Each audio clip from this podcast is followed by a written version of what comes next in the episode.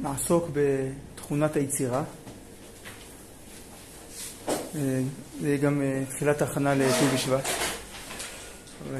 חודש של צמיחה. אומר הרב, באיגרת לרב הנזיר, התלמיד שלו שערך את אורות הקודש, יפה קשרת את מידת הענווה ביסוד החידוש. כלומר, היכולת לחדש תלויה בענווה. למה? מה, כל האנשים שחידשו משהו בעולם הייתה להם כזאת ענווה? לא, לא יכול להיות אחרת. הכוונה, אומר הרב, מצד שורש המציאות של כוח החידוש, בערכו האמיתי. חידוש אמיתי הוא כן תלוי בענווה. למה?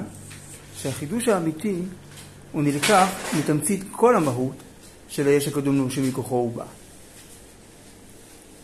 מה זאת אומרת? עכשיו הרב מביא משל. הפרי יוצא מכל האופי של העץ. מעומק גזעו ושורשו, מיסוד שאיבת לשדו, עד ראש צמרתו והתפשטות ענפיו ועליו. זאת אומרת. בעיניים רואים שהפרי הוא בליטה בקצה של הענף. אבל מה שמצמיח את הפרי זה לא הקצה של הענף, זה השורשים. עד כאן המשל, עכשיו הנמשל. כל הבאה מחודשת באמת אינה יוצאת מהסעיף האחד הקרוב, סעיף זה ענף בתנ"ך, אותה החוליה שההיגיון תופסה. אה, זה גרם לזה ולכן הוא עשה ככה, יצר משהו. אלא מכל המהותיות, המשכלת והחיה, הפועלת וההוגה של המחדש. כלומר, מהתמצית שהיא שורש כל רבדי הקיום. גם של השכל, גם של החיות, גם של העשייה. וכל, ואם זה לא ככה, אם משהו מתחדש, הוא לא ביטוי של כל המהות הפנימית, אלא משהו יסתדר בצורה באמת uh, חדשה לעיניים. אומר הרב, וכל חידוש שהוא מזדלף רק מאיזה חלק, הוא משאיר חלקים בלא תנועה רוחנית, איננו חידוש באמת, כי אם סידור מכני במערכת ההשכלה. כלומר, זה לא באמת חידוש, אלא שינוי. פה, הוא מסדר דברים בצורה אחרת, אז נראה כאילו חדש, אבל זה לא באמת חידוש. כי חידוש אמיתי הוא, הוא, הוא, הוא הופעה חדשה מהשורש. כי אם זה לא מהשורש, זה לא הופעה חדשה של זה, זה לא צמיחה של המהות, אלא זה משהו שהשתרבב פה, נוסף, טכנית. כשאנו באים למידה זו, הננו סוקרים מיד את יסוד החידוש התדירי, המקוריות של מעיין ומתגבר, מעיין המתגבר ונהר שאינו פוסק. זה, זאת היצירתיות האולטימטיבית. להיות מעיין המתגבר ונהר שאינו פוסק, ולחדש ולחדש ולחדש בלי סוף. איך נהיים יוצר כזה? הרי זה היוצר. איך נהיים כזה? איך זוכים לגעת במעיין היצירה הזה? שהוא רום שאיפתו של עסק התורה לשמה. שהוא יחוסה על הדבקות האלוקית. 1473, סולמית. שמחה. מה? 1473, סולמית. 1374. אה, טוב, עשיתי ככה, כמו שאמרתי, זה... 1473. 1473? סולמית. סליחה, אין בעיה. את רוצה לפתוח לה? כאילו לחכות במסדרון או משהו שהיא תדע ש... לא, היא הייתה פה פעם. אה, טוב.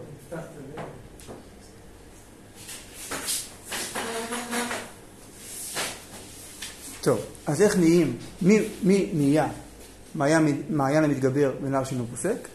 מי שעוסק בתורה לשמה. מי זה מי שעוסק בתורה לשמה? שהוא לא מצפה לשום דבר כשהוא בא ללמוד. הוא רק רוצה את עצם המפגש עם התורה. זאת אומרת, מי שלומד תורה כדי להשיג משהו באמצעות התורה, אולי הוא ישיג אותו ואולי לא. וגם אם הוא ישיג אותו, לא בטוח שכדאי לו. אבל מי שבא ללמוד תורה לא כדי לקבל שום דבר, הוא בא ללמוד תורה כדי להדביק את החיים שלו עם החיים של התורה. להיפגש איתה באמת, פגישה, מפגש חיים.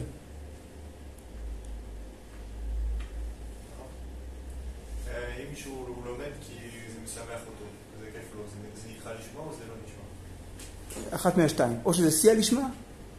או שלא. יש ספר שנקרא עגלי טל, של, אה, על שבת, על מלאכות שבת, ספר בעיון, של רבי אברהם מסוכתשוב, חתנו של הרבי מקוצק. והוא כותב שם בהקדמה שאמרו לו בצעירותו ש... שמי שרוצה ללמוד תורה לשמה, שילמד דווקא דברים שהוא לא אוהב, שלא משמחים אותו. כי אז בטוח הוא לומד תורה לא בשביל ליהנות, אלא באמת רק לשם שמיים. אז הוא אומר בדיוק להפך. כשאדם שמח בתורה, התורה נבלעת בדמו. וזה העניין של התורה. התורה רוצה שנפגוש אותה מפגש חיים. התורה רוצה להופיע בתוכנו.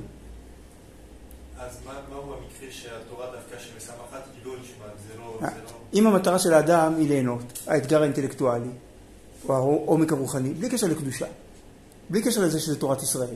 הוא אוהב לקרוא הרבה, הוא קורא על הרבה דתות, להבדיל, גם על היהדות. זה לא. גם אם זה משמח אותו. אבל שמחה של תורה, שמחה של קדושה, זה העיקר. לכן אין אדם לומד עליהם במקום של ליבו חפץ. כי זה שם הוא הכי שמח. ואז התורה נקלטת בצורה הכי שלמה.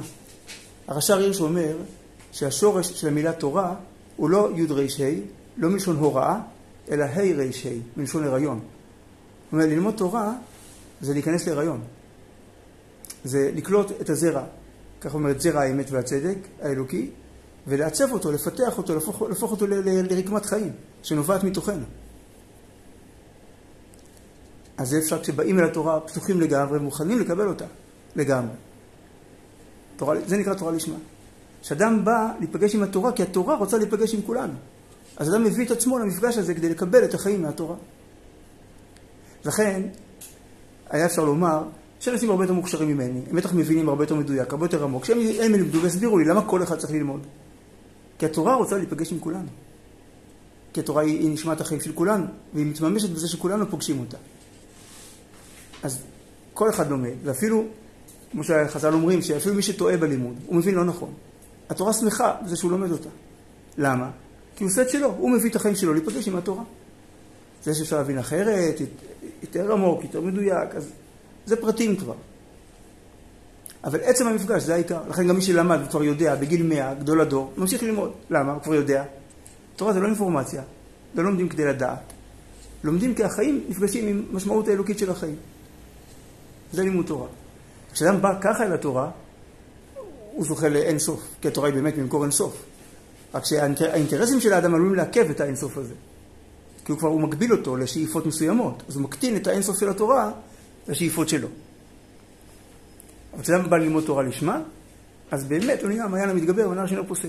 יש, ברוך השם, יש כאלה מגדולי הדור, שאתה אתה, אתה רואה שאתה יכול לשמוע אותו, אם היה אפשר טכנית, הוא היה יכול לדבר מאה שעות רצוף, בלי לחזור על משפט אחד פעמיים, וכל דבריו דברי טעם. יש כאלה, ברוך השם. אז מה זה תורה לשמה? שהוא יחוסה אל הדבקות האלוקית. דבקות זה לא מגע של שני דברים שנשארים שניים. דבקות זה של להיות מהות אחת, התאחדות שלמה.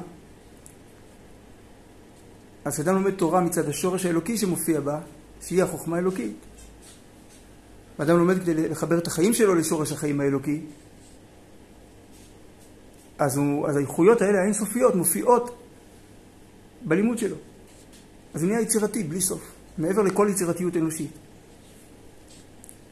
עכשיו, כן. אפשר שאלה, כאילו, בעצם איך מבדילים בין חידוש שהוא מחלק או חידוש שהוא מתוך מהות, לפי בעצם הלימוד, האם זה לשמוע או לא? כן, חידוש מהותי הוא בא מתוך הקשבה.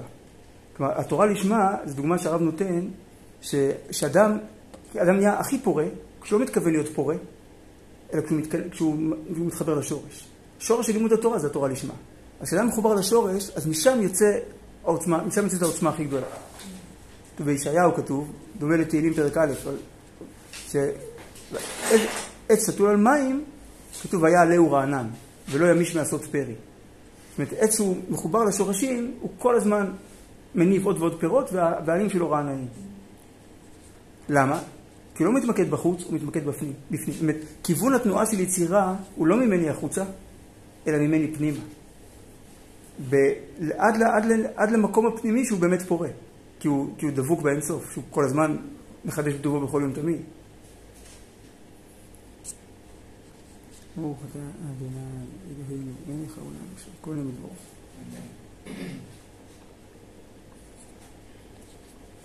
וכמו שזה בתורה, זה גם בעבודת השם. אומר הרב, האומנותיות של הכוח המדמה, שהיא הכלי המגלה את פעולתו הנפשית בציורי החסידות, היא אומנות שכלית טהורה. הכוח המדמה בא פה לעזרת השכל הטהור והרחבתו. מה זה הכוח המדמה? זה... אנחנו בני אדם, בן אדם הוא יצור מורכב. יש לנו גוף, יש לנו נפש, יש לנו שכל. בגלל שאנחנו, יש לנו נפש, כל הזמן יש לנו איזושהי חוויה. משעמם לי, עצוב לי, משהו אנחנו חווים כל הזמן. כיוון שיש לנו גוף, יש לנו כל הזמן איזושהי תחושה. נוח לי, לא נוח לי, קר לי, חם לי. אז כל מושג שאנחנו אה, קולטים, כל מושג מופשט, הוא עובר דרך התחושה והחוויה. נגיד מושג כמו שבת.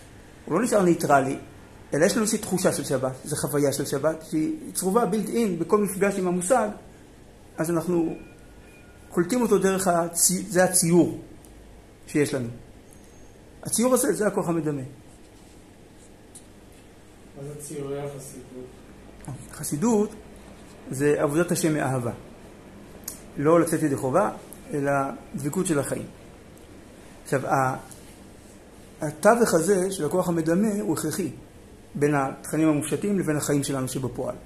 לכן אפילו הנביאים היו צריכים את השימוש בכוח הזה כדי לקלוט את, ה, את המסרים האלוקיים. וביד הנביאים אדמה, זה היה כלי העבודה של הנביאים. הדמיון. מה אתה רואה? מקל שקד. היטבת לראות כי שוקד אני על דברי לעשותו. מה אתה רואה? מנורה ושניים זיתים עליה וכולי. כלומר אפילו המסר האלוקי לעם ישראל הוא כל כך מופשט, כל כך פנימי, שאפילו נביא צריך, צריך איזה תווך ויזואלי כדי לקלוט אותו.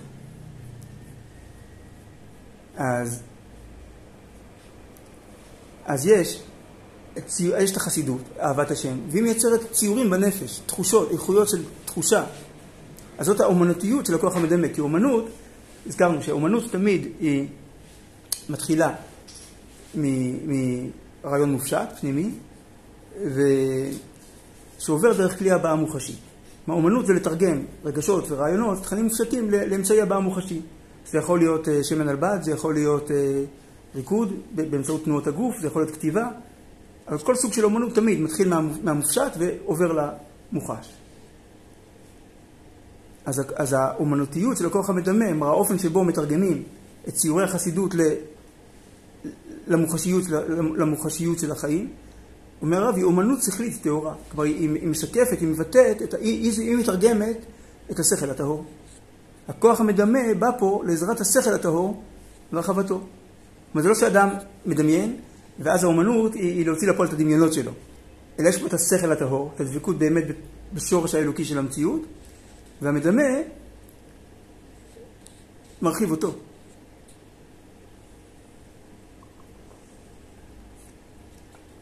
ולכן, והנפש החסידית יוצרת תמיד. האומנות החסידית היא אומנות נובעת בתדירות. מעיין לא אכזב, שתולדתה היא הדבקות האלוהית העשירה, הממלאה בריבי רבבות אין קשר גווניה, חללם של כל העולמים. זאת אומרת, אדם שהיצירה שלו מתוך איזשהו דחף אנושי, אז הדחף הזה, כמו כל דחף טבעי, הוא, הוא הולך ומתכלה. ואז הרבה אומנים מספרים על תקופות יובש. דווקא אחרי זה פרץ גדול של יצירה, ואז כאילו, לא מסוגל, כאילו יבש. ואז לחכות עד שהוא עובר עוד חוויות בחיים, איזו תקופה, ואז עוד פעם לאט לאט מתמלא, ואז עוד פעם זה, ואז עוד פעם יובש.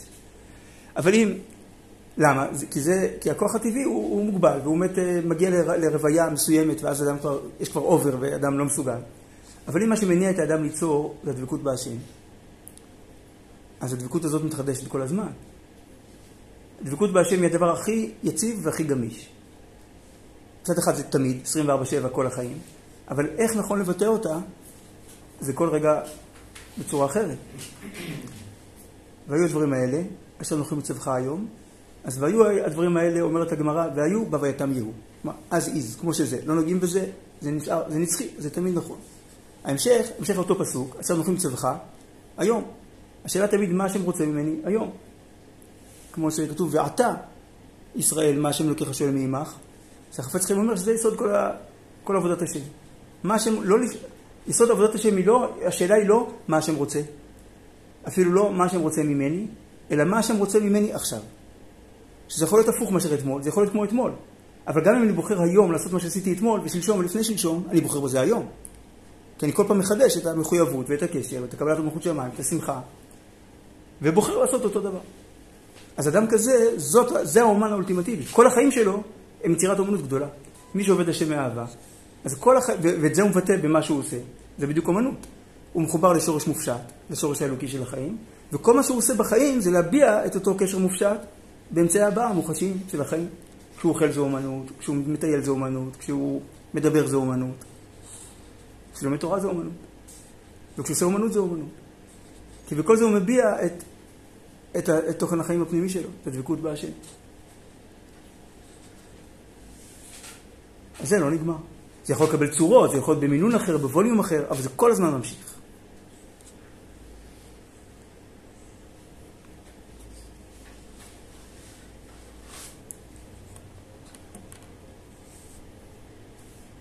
טוב, מה הבעיה מה שלמדנו עד עכשיו? שזה נורא נורא גבוה. ואז מילא בתחושה הטבעית, גדול עלינו. כאילו, וואו, זה נותן השראה לדעת שיש כאלה דברים, אבל איפה אנחנו ואיפה זה? אז ממילא איך אפשר להתמלא מזה, להתחזק מזה כשכזה גבוה? במיוחד שהרב פה משתמש במילה אומנות לאו דווקא ביחס לאומנות שאנחנו מכירים. נכון. אלא החיים כאומנות. כן. מעניין שמשתמש באמת במושג הזה. כן. נראה לי שבדיוק בגלל זה, כי מדבר פה על הממשק שבין תוכן מופשט לבין חיים, ציורים, נפשיים ומימוש. דווקא אני, אני מרגישה ההפך, אני מרגישה שבחיים האמיתיים אני מבינה את זה. לא, כאילו, המקום של הנביאה, כאילו, מתוך, אבל באמנות, כשאני באה לעשות אמנות, אני לומדת, כאילו, אז כאילו, אני הרבה, עוסקת באמנות, אבל פתאום כאילו, וואי, כאילו, זה, זה הנביאה שלי, כאילו, יוצא ממני דברים קצת אחרים, ואז כאילו, קצת לא... זה מעניין. חושב שיש בזה עוד עניין. אומנות היא גם שיח עם עצמנו, קודם כל. ואז כאילו יש על זה שיעורים, על ההיעדר, על התוהו, על השלב הזה של, של הגישוש. זה לא שאני סגור על עצמי ברמות כאלה, שעכשיו אני כולי דבק בהשם, ומה שיצא על הבד זה, זה הדבקות שלי. אלא כל עוד אני עכשיו בתהליך של בירור עצמי. חלק מהבירור זה שאני עושה דברים בלי לדעת מה אני עושה, וזה הרבה פעמים מפתיע אותי, אבל זה שיקוף של משהו שהתת מודע שלי רוצה להגיד לי עכשיו. ומפה גדלים. אז אולי זה לא כלי לשלמות, אבל זה, זה איפה שאני כרגע. מגלה את האמנות השכלית, אבל הוא לא נובע ישירות מהשכל. כן. וגם, אולי זה לא שכלי, אלא נפשי עדיין. לא, לא שכלי במובן של רציו, אלא במובן של הקודש, הפנימי.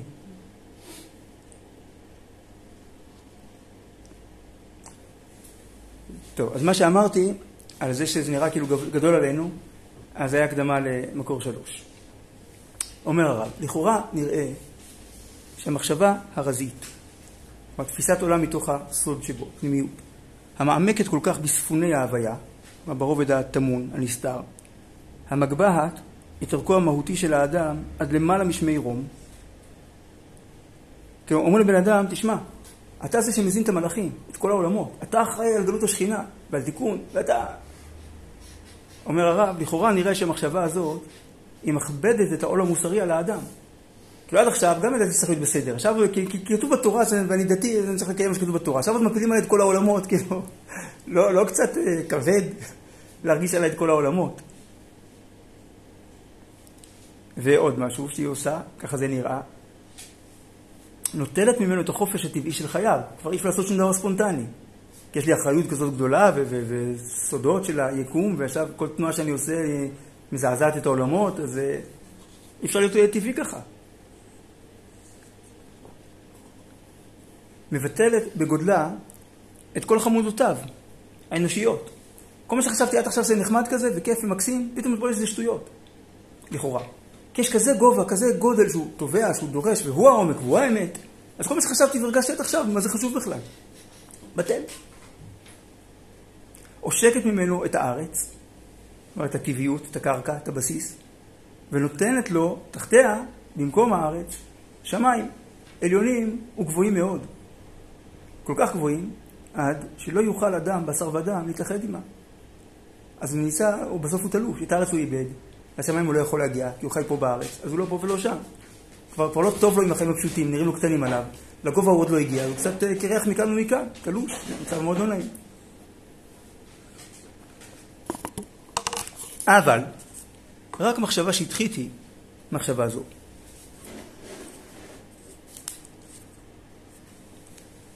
ותוצאותיה, אז למה, למה היא באה?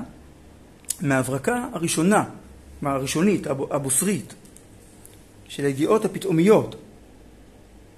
כלומר, שאדם עוד לא הספיק לעכל אותן.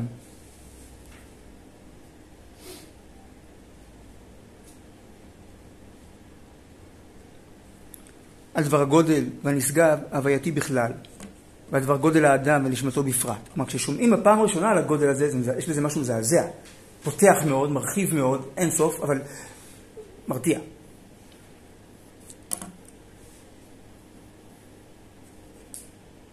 החזון הראשון מאולף הוא, כלומר מכוסה, מוסתר, ברוח סערה, בענן גדול ובאש מתלקחת. שזה ציטוטים מתהליכים של נבואה, של יחזקאל, אבל בקבלה אמרו שזה קליפות, זה מחסומים, עיכובים, שצריך לעבור דרכם. אבל אחרי ששיקול הדעת מתרגל לגדולות הללו, כלומר שיקול הדעת זה, ה... זה דווקא האיזון הפנימי. שאפשר לקלוט את זה גם ממקום של איזון, לא רק של גודל כזה שמטה את כל הכף.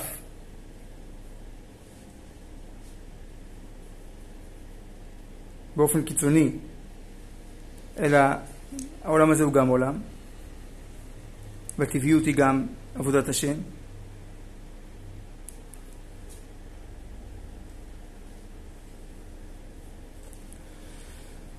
אחרי ששיקול הדעת מתרגל להגדולות הללו, והתביעה הנשמתית הולכת ומשתלמת על פי עומק שאיפותיה הטבעיות, כלומר לא ממקום שבאופן פתאומי, אלא באמת זה טבעי לנשמה, לשאוף לגדול יותר ויותר. ולשאוף באמת לפעול ולשנות ולהביא אור לכל העולמות. זה לא משהו גדול עלינו, הטבע שלנו הוא כזה, זה מה שהוא רוצה. אז המוסר מתבסס ברוח האדם. כלומר, הרוח עצמה היא כבר נהיית בסיס למוסר. יש לו בסיס ברוחניות שלנו. אז זה כבר לא כבד, זה לא כבר לא עול חיצוני, אלא ברוח האדם, בתוך רוח האדם, כחלק ממנו.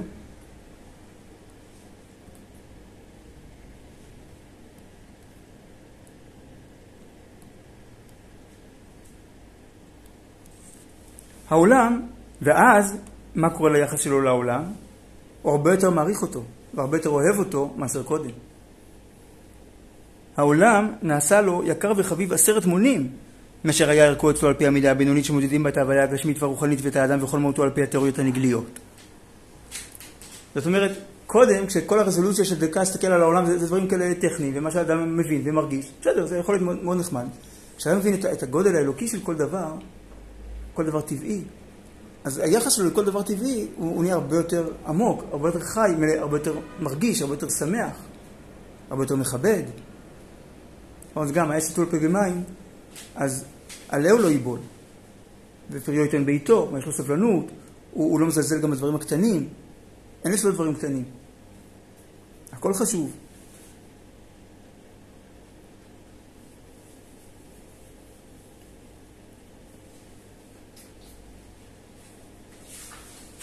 ואז החיים נעשים עטורים ברוב פאר. יש להם עטרת תפארת. כלומר, עטרת זה כתר, מקור הסמכות והנביאה של הכל, ושהוא מופיע בצורה מפוארת, עשירה, מגוונת.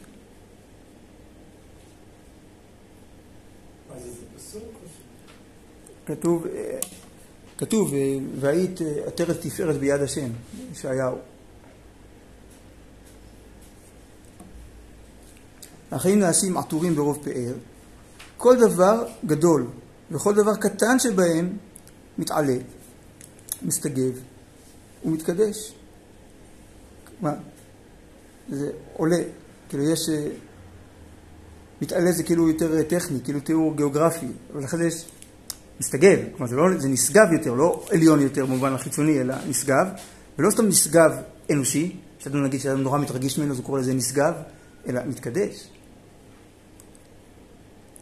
כל, ואז כל ההרגשות, הנטיות, האומנויות, השיחות, התנועות, ההקשבות, החיצוניות והפנימיות.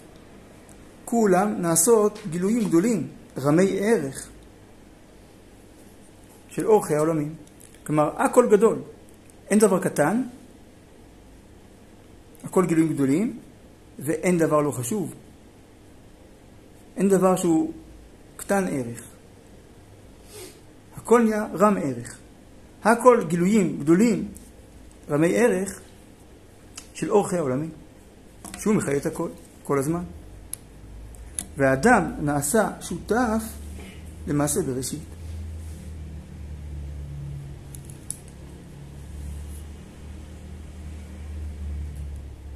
מה זאת אומרת? איך אפשר להיות שותף למעשה בראשית? יוצר. אבל זה היה הרבה לפני שנולדנו, מעשה בראשית. איך אפשר להיות uh, יוצר? באמת. אז זהו, אז תלוי מאיפה יוצרים.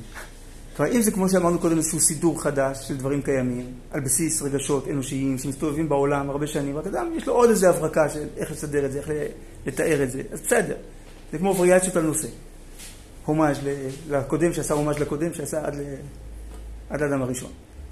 אבל כשאדם, כשאדם דבק ביצירה האלוקית, אז הוא, אז הוא נעשה שותף למעשה בראשית.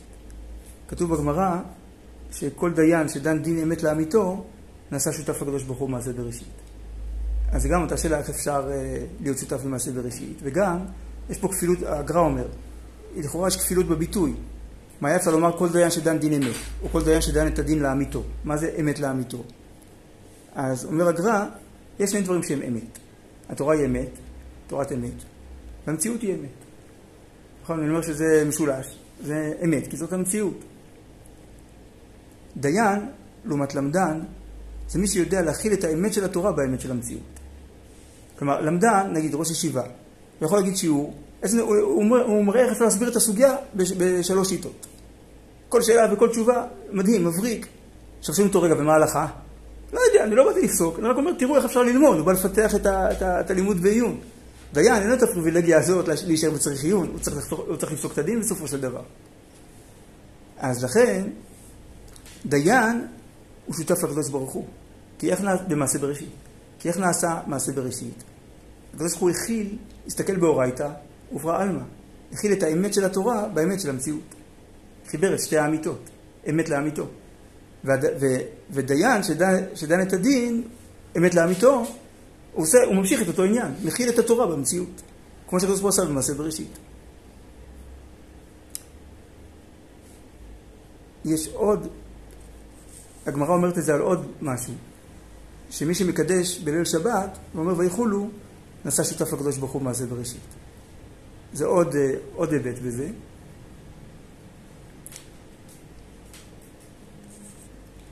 כי זה עדות. כלומר, קידוש זה עדות שהעולם נברא בשישה ימים. למה צריך עדות? נגיד, אם הדיינים היו רואים בעיניים את מה שהם דנים עליו, לא היה צריך עדים, נכון? כי הם ראו בעצמם. מה התפקיד של עדים? לעזור לנו להתייחס לדברים שלא ראינו כאילו ראינו. כלומר, להסיר את, ה, את, ה, את מעטה הנסתרות מעל דברים, כאילו היינו שם אז לא ראינו, העד בא ופותח את זה. עכשיו זה כאילו ראיתי, כי שמעתי את זה בצורה מהימנה, ושאלתי וביררתי והצלבתי מידע. וזה. אז עכשיו אני יודע כאילו ראיתי. למשל, מישהו היה בסופרמרקט, מילא את העגלה, הגיע לקופה, שילם, קיבל סרט ארוך של החשבונית, והוא בא לצאת מהסופר, הסרט הלך לאיבוד. עכשיו, אה, השומר אומר, אם אין חשבונית, אתה לא, אתה לא יוצא. אז, אבל מה? ראה את כל הסיפור הזה אחד ממנהלי הסופר, שהוא עמד שם, והוא ראה איך הוא ממלא את העגלה, איך הוא משלם, איך הסרט אה, עף לו ונרמס מתחת לרגליים של אנשים, והוא אומר לשומר, תן לו ללכת, אני ראיתי ש... שהוא שילם. עכשיו, כשהוא חוזר הביתה עם העגלה, עם התכנים של העגלה, אז בזכות מה הוא חוזר עם הדברים האלה הביתה? בזכות שני דברים. א', כי זה שלו, כי הוא באמת קנה ושילם, וב', כי המנהל העיד על זה. כי אם הוא לא היה שם מה להעיד, הוא לא היה יכול ללכת עם זה הביתה. למרות שהוא קנה ושילם, הוא לא יכול ללכת עם זה הביתה, למה? כי היה באמצע שלב נסתר, שהכל היה מעורפל ולא ברור. אז מי שמעיד, הוא שותף. השם ברא את העולם, אבל הוא, הוא מסתתר פה בעולם. אפשר לחיות חיים שלמים בלי להכיר בזה. אז הנוכחות האלוקית בעולם היא נסתרת. אז כשאדם מעיד ואומר, יש אלוקים, וכל מה שאני רואה פה זה מעשה אלוקים, זה התגלות אלוקית בגוונים שונים, עכשיו הוא שותף. כי הוא מבטל את ההסתר הזה.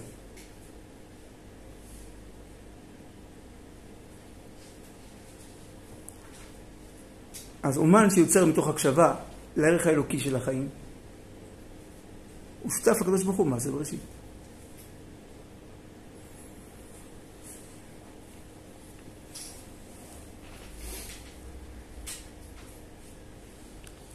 כשאדם מכיר בזה שהחומרים, גם החומרים הפנימיים שאיתם הוא עובד, שהם המניעים שלו, וגם החומרים והטכניקה, כל זה גילוי אלוקי, שהוא פה משדך ומחבר תכנים ו- ו- וחומרים כדי לבטא תוכן, לבטא עומר. אז העומר הזה, שהוא דבק במעשה בראשית, ביוצר בראשית, הוא שותף. וזה נהיה שותף במעשה בראשית, כי הוא גם יוצר מתוך אמונה. אז לכן זה הדיוק שאמרתי, שלא לא, תלוי איך יוצרים. לא כל יוצר שותף במעשה בראשית. לי שיש יצירות שהם שותפים לשח... לשחיקה של מעשה בראשית. זה שבטבע כל דבר הולך ומתבלה. אז חלק מההתבלות, שבסדר, מממשים, כאילו מוצאים לפועל עוד משהו, ואז בזה גם הוא כאן אה, פג תוקף. כי כבר הנה, כבר מיצינו אותו, גם אותו ביתנו, והוא... זהו.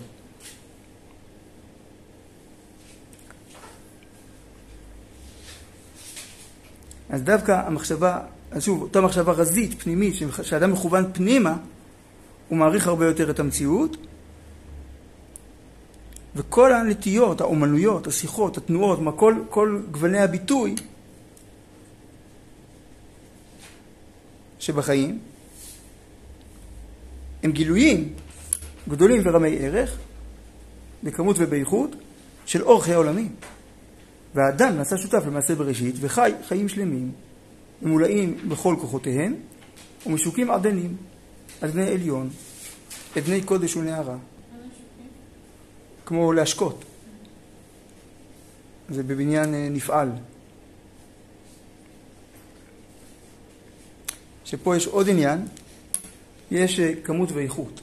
יש את האיכות, האיכות הכי, האיכות הכי גדולה היא הפנימיות, להיות קשור לפנימיות, והכמות, זה, יש ערך, יש גם ברוב עם הדרת מלך.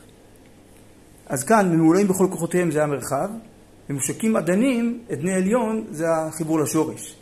כי המקום המקורי שהאדם נועד לו נקרא עדן. בעדן היה גן. כתוב, הייתה השם אלוקים גן בעדן מקדם. אבל המקום להיות בו זה עדן. אז כשאדם יוצר מתוך פנימיות, חי, חי את העולם מתוך פנימיות, מתוך חיבור לפנימיות, אז החיים שלו משוקים עדנים. כי משם הם נובעים, עדני עליון. אדני קודש ונהרה. וזה לא פוגע במרחב, הם ממולאים בכל כוחותיהם. זה לא איכות על חשבון הכמות, אלא איכות שנותנת אור חדש לכל המרחב. ואדרבה, המרחב נהיה יותר חשוב בגלל זה, לא פחות חשוב.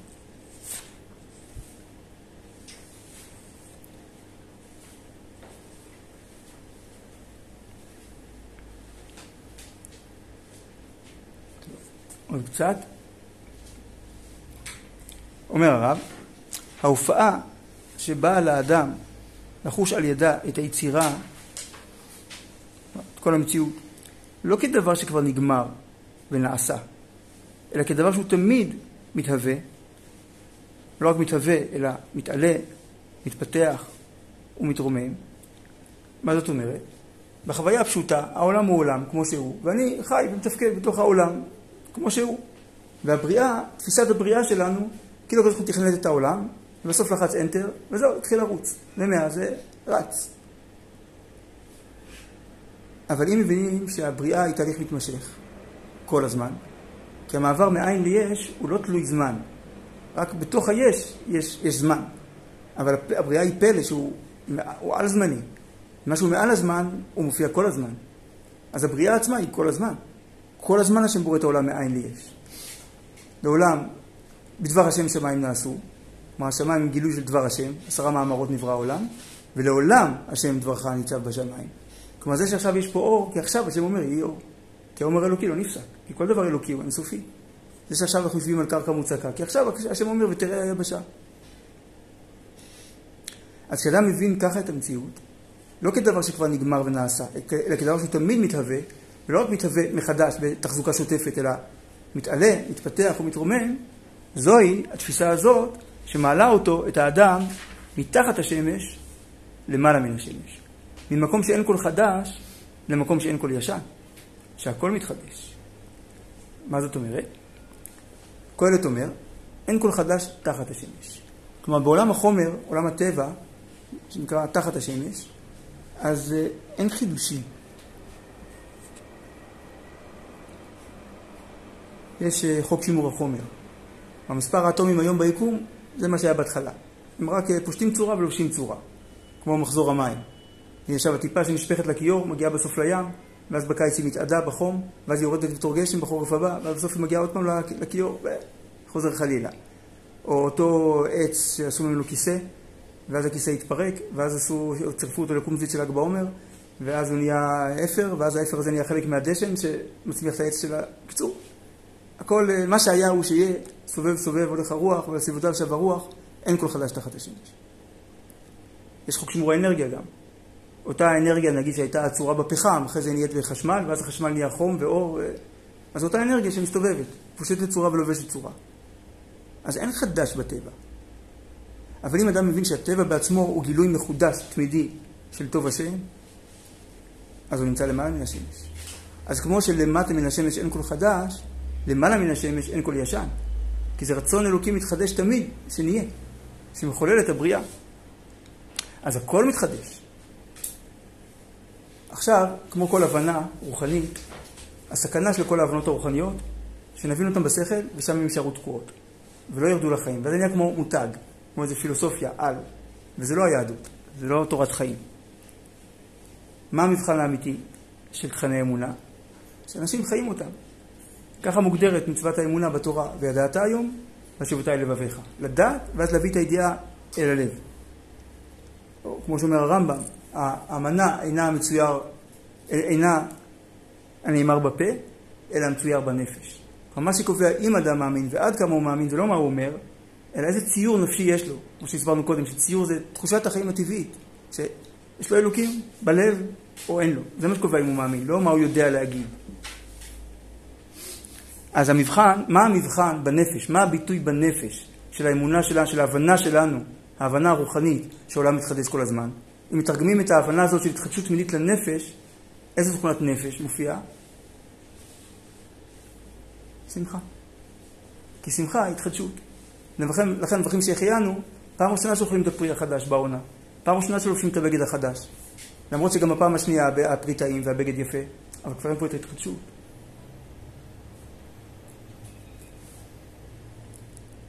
אז התחדשות משמחת, יש מדרשים, השם ברא את העולם בשמחה. כתוב אה, על לימוד תורה, כתוב, היו הדברים שמחים כי נתנתם מסיני. כלומר, ההתחדשות הראשונית היא שמחה, כמו שמחת חתן וכלה. שיש בה גם הרבה בלאגנים ומבוכה וזה, וכמה חודשים אחרי החתונה לכאורה הם יותר שמחים מאשר בחתונה עצמה. אבל זה הראשוניות, אבל חתונה זה הראשוניות. אז, ואין תחליף לשמחה של הראשוניות.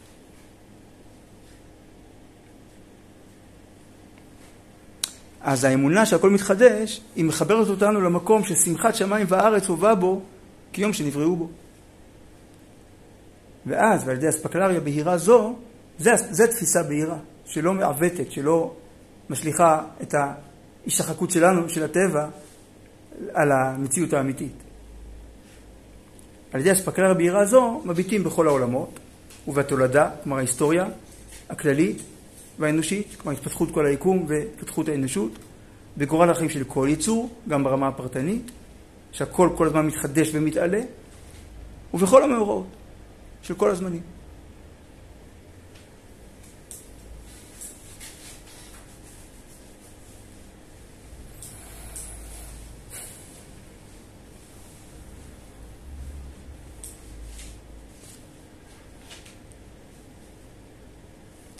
כיוון שההתחדשות היא באה ממקור אינסוף, שההתחדשות האמיתית באה מהקשבה פנימית לשורש האלוקי של החיים, אז היא משנה הכל. אז זה גם לא נגמר, אלא זה מכה גלים והכל נראה אחרת. אומר הרב, כל ניצוץ אורה המקרב את האדם להסתכלות של אמת יותר טהורה, היורד אל תוך נשמתו, כל ניצוץ אורה כזה, משנהו את כל העולם כולו בעדו. ובכל פינות שאדם פונה, אחרי שהניצוץ המאיר החדש חדר אל תוכו, מוצאו בהן חדשות ונצורות שלא היו בעדו בתחילה, בעוד שבמקום, שבמקום התפשטות הערתו של הניצוץ החדש ההוא, שלטה אפלה.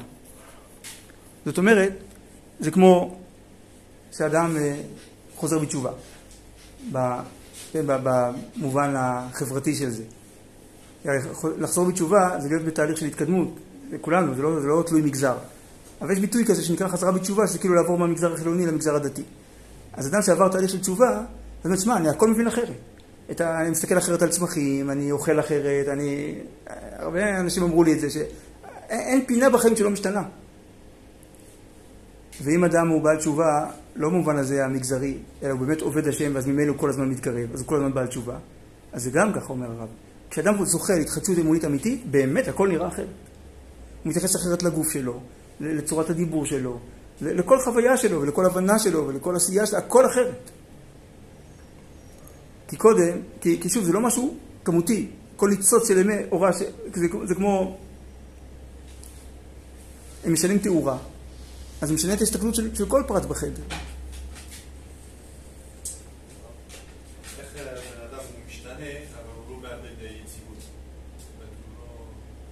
כי ההשתנות הזאת היא לא שינוי חיצוני, אלא היא מתוך אותה גישה שבאמת הבשילה לעלות שלב. לעלות קומה, זה כמו צמיחה.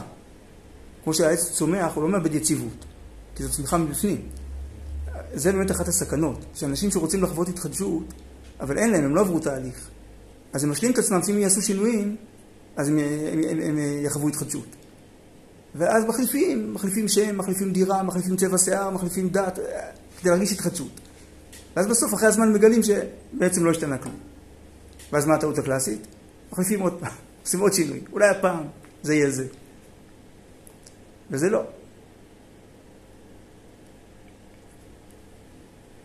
אז התחדשות אמיתית היא באה מתוך יציבות, כמו, כמו בצמיחה. ואם אדם חווה באמת טלטלות של חוסר יציבות, סימן שלא באמת מתחדש, אלא מחפש שינויים. שאדרבה, ממקום לא יציב, ממקום לא מאוזן, הוא מרגיש שהמקום שלו לא, לא מחזיק. הוא אומר, טוב, נעשה את זה אחרת, בואו בוא, בוא נשנה משהו. אבל זה בריחה. כי ההבנה שמשהו פה תקוע, שמשהו פה לא שלם, היא קוראת לנו להעמיק בשורש, לא לשנות את החיצוניות. זה מחזיר אותנו להתחלה, שה, שהצמיחה, הפרי האמיתי, הוא זה שנובע מהשורשים. לא שהשתנה משהו בעץ, עכשיו יש בו פירות. אלא, ש... אלא ההופעה של הפרי מלמדת שהייתה פה יניקה כל החודשים האחרונים מהשורשים. ועכשיו עכשיו היא מופיעה.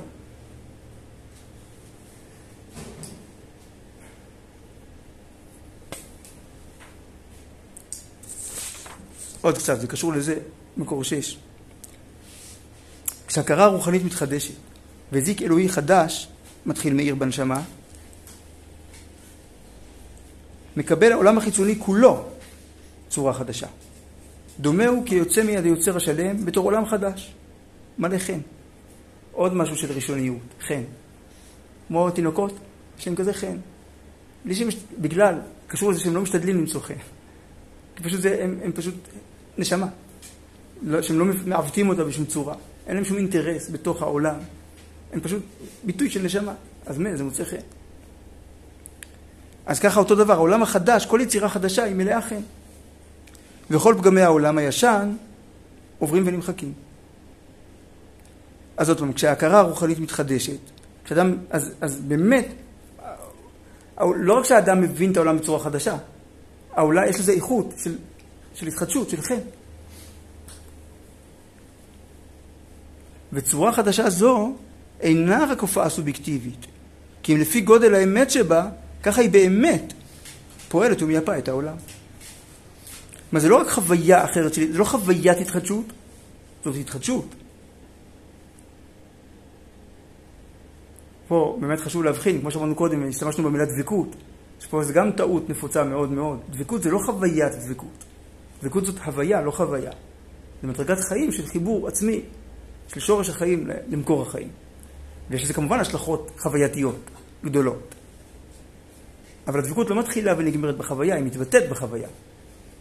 אותו דבר כאן. ההתחדשות היא לא חוויה, היא לא רק הופעה סובייקטיבית, אלא במידה שהיא אמיתית, שאדם באמת מבטא בחיים שלו, מכיל בחיים שלו את האמת האלוקית, יותר טהורה, זיק אלוקי חדש מאיר בנשמה, באמת העולם כולו משתנה. כי יש עוד נקודת קצה שיותר מוארת, וזה משנה את כל המערכת, כולנו מחוברים לכולנו.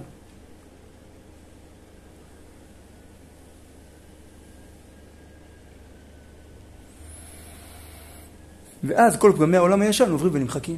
למה? כי הם כבר לא חלים על המציאות החדשה, כי באמת כולה השתנתה. כמו שאומר השם משמואל, למה חתן נמחלים עוונותיו? מה זה, מתנה משמיים, בונוס לחתונה? כאילו, ריסט. כי אדם נהיה כללי. הוויית החיים שלו משתנה. הכל נראה אחרת. שום דבר, אין, אין, אין פינה אחת בחיים שלו משתנה. אז מה שהוא עשה בתור אדם פרטי כבר לא מחייב אותו, זה לא הוא. זה היה הטיוטה הקודמת שלו. עכשיו זה כבר יצירה שלמה. טוב, עד כאן להיום. שמחה.